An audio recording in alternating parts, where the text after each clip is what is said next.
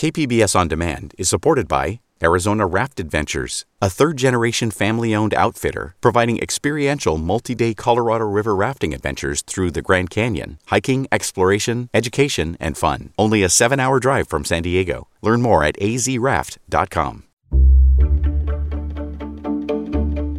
Good morning. I'm Annika Colbert. It's Wednesday, January 27th. Governor Newsom's record on the homelessness crisis. We'll have that next, but first, let's do the headlines.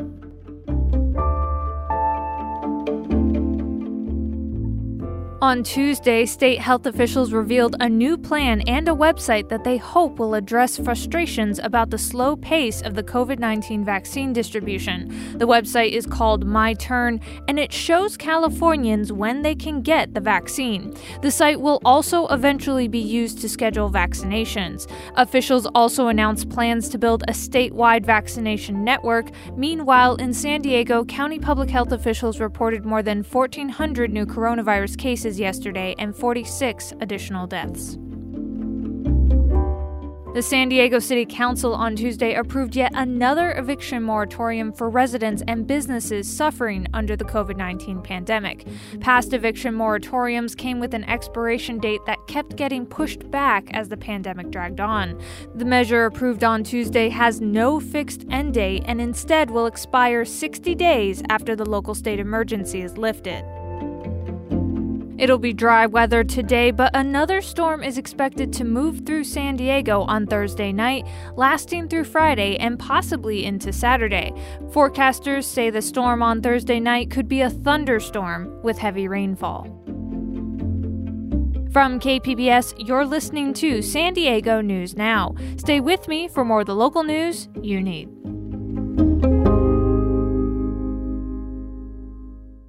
KPBS On Demand is supported by Arizona Raft Adventures, a third generation family owned outfitter providing experiential multi day Colorado River rafting adventures through the Grand Canyon, hiking, exploration, education, and fun. Only a seven hour drive from San Diego. Learn more at azraft.com.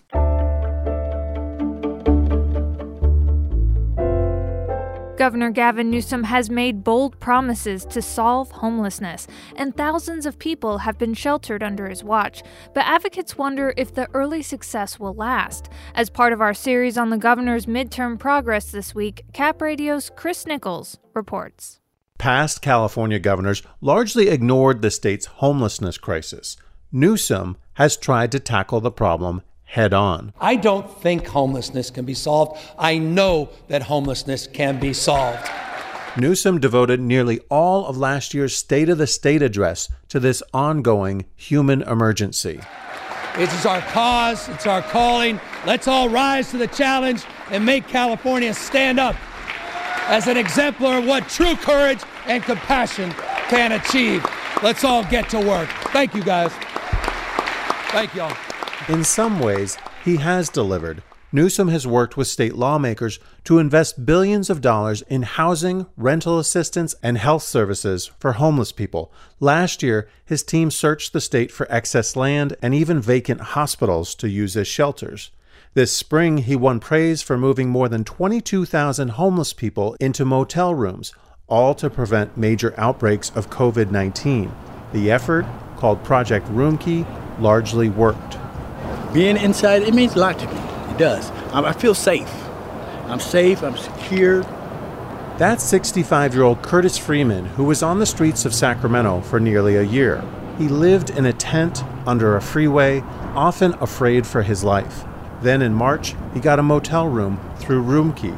Standing outside his motel near Interstate 5, wearing a black and white beanie, Freeman says he's no longer afraid. I ain't got to worry about nobody, you know, coming in. I can lay down and relax. But despite Newsom's efforts, the crisis remains. Homeless camps line sidewalks, riverbanks, and freeways across the state. An estimated 150,000 Californians are without a home, according to the most recent federal survey. This summer, to build on the progress of Roomkey, Newsom introduced Project Homekey. The new effort awarded $800 million to cities and counties to buy motels for more permanent homeless housing. But some of Newsom's critics say without providing more services, programs like Roomkey and Homekey just serve to score political points. That results in leaders patting themselves on the back and checking another box. Former state lawmaker Mike Gatto, a Democrat from Los Angeles, says Newsom's policies need to have a greater emphasis on mental health treatment so that people are more self sufficient. But in reality, the people are not given the support that they need or, frankly, the tough love that they need. And then they wind out back on the street. Newsom says mental health support is on its way as part of the nearly $2 billion he wants to spend on homelessness in his January budget.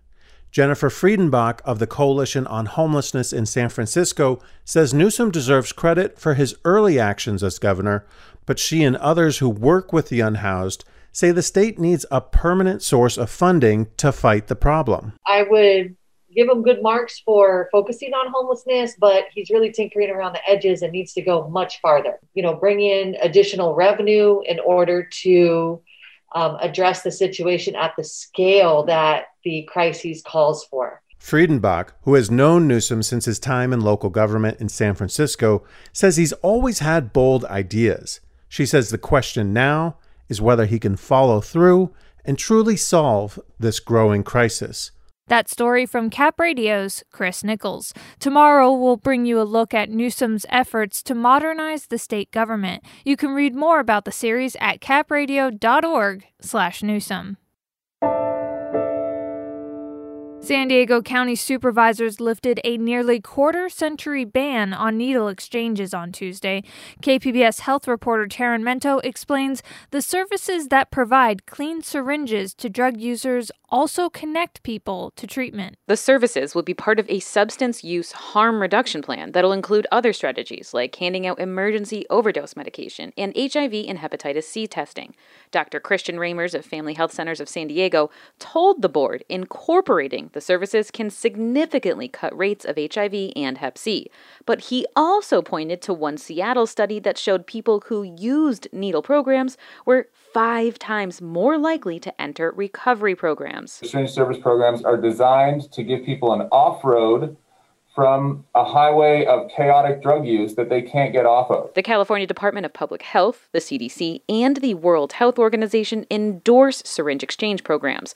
San Diego County staff will present a harm reduction plan that includes syringe services within 90 days.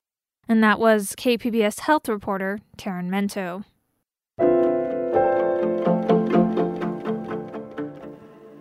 California's substitute teacher shortage has been made worse by the pandemic. KPBS North County reporter Jacob Aere says a North County nonprofit is rallying parents to help solve the problem. The Parent Association of North County San Diego wants to safely put parents in the classroom as temporary substitute teachers. They'd act as classroom supervisors for grades K through 12 as needed. April Mosebrook is a Torrey Pines High School parent who has started the process to become a substitute teacher. And we believe that they're with the advent of the vaccines. Um, and now that we've learned ways to safely distance and have kids wear masks and take those safety precautions, we just want them back in school in a safe and healthy way overall. There are currently 60 parents who are working to get an emergency 30 day substitute teaching permit. And that was KPBS North County reporter Jacob Aere.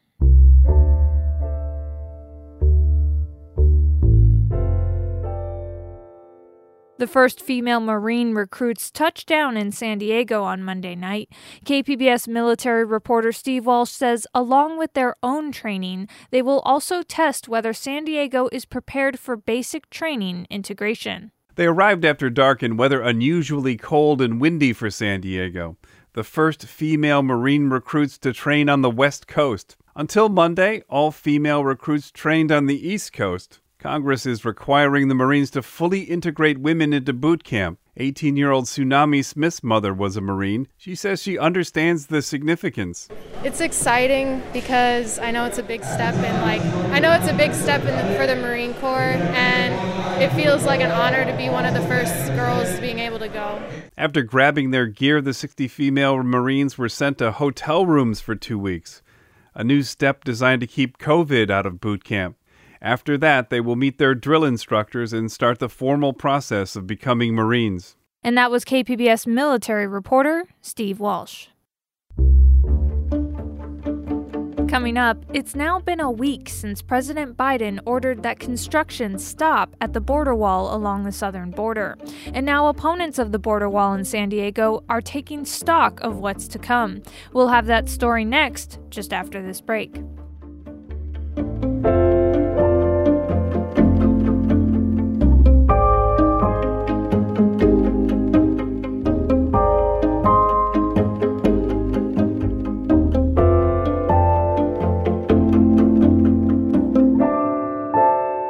KPBS On Demand is supported by the University of San Diego, offering professional and continuing education courses in the areas of business, education, healthcare, and engineering. For enrollment opportunities, visit pce.sandiego.edu.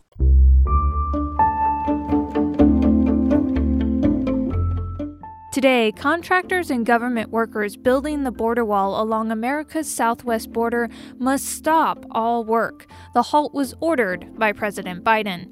KPBS reporter Max Nadler gives us a look at where things now stand in San Diego County. Over 25 miles of 30 foot high border wall replacements were built by the Trump administration along the border in San Diego County during the past two years. As of last week, work in several areas, including the Otay Mountain Wilderness, was ongoing. On his first day in office, President Biden ended a declared national emergency on the border and gave construction workers along the border one week to wrap up their work and leave it in a safe condition, while his administration reviews the entire border wall project. Workers had just begun preparing to tear down fencing at Friendship Park, right near the Pacific Ocean, for another 30 foot high replacement project something advocates for the park had been rallying against for months. Many advocates didn't expect the Biden administration to take such immediate action along the border. John Fanestil is with the Friends of Friendship Park. Yeah, President Biden had said that not another foot of wall would be built on his watch. So that led us to hope that there would be this immediate halt. We were pleasantly surprised that it actually happened. Elsewhere on the border in San Diego, members of the Kumeyaay Nation continued their protest against wall construction. They filed a lawsuit over the summer saying the government skipped necessary reviews into whether construction would destroy their cultural heritage sites as it continued to build the wall near Campo. Stan Rodriguez is a member of the Kumeyaay Nation who protested against the wall this weekend. To me, it seemed like an edifice that was created for white hegemony and also xenophobia and marginalizing Native people. Biden's order stops all construction, regardless of whether the money was appropriated specifically for wall construction or if it was redirected by the Trump administration to the border wall from the budget of the Department of Defense. Multiple judges have ruled that Trump's move was illegal, but border wall construction proceeded anyway. As of this Tuesday, construction had halted at projects across San Diego County. That gives groups like the Friends of Friendship Park a last minute reprieve to try to stop a project that would replace border fencing that's only a decade old.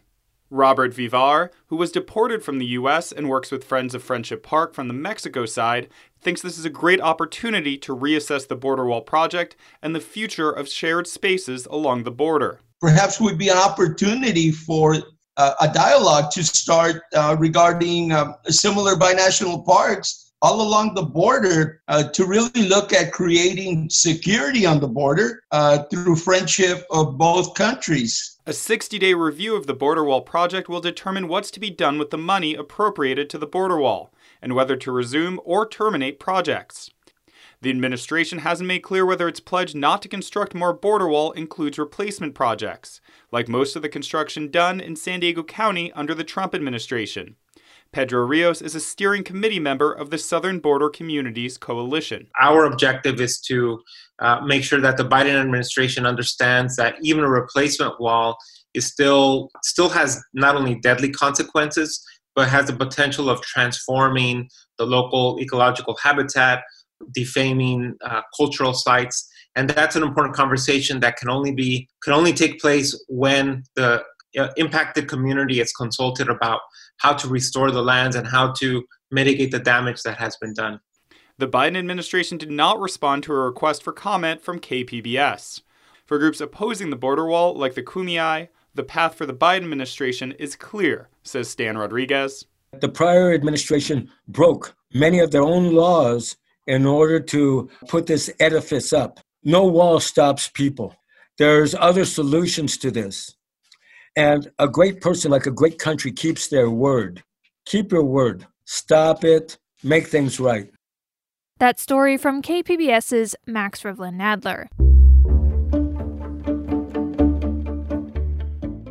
And that's it for the podcast today. Be sure to catch KPBS Midday Edition at noon on KPBS Radio or check out the Midday Edition podcast. You can also watch KPBS Evening Edition at 5 o'clock on KPBS Television. And as always, you can find more San Diego news online at kpbs.org. I'm Annika Colbert. Thanks for listening and have a great day.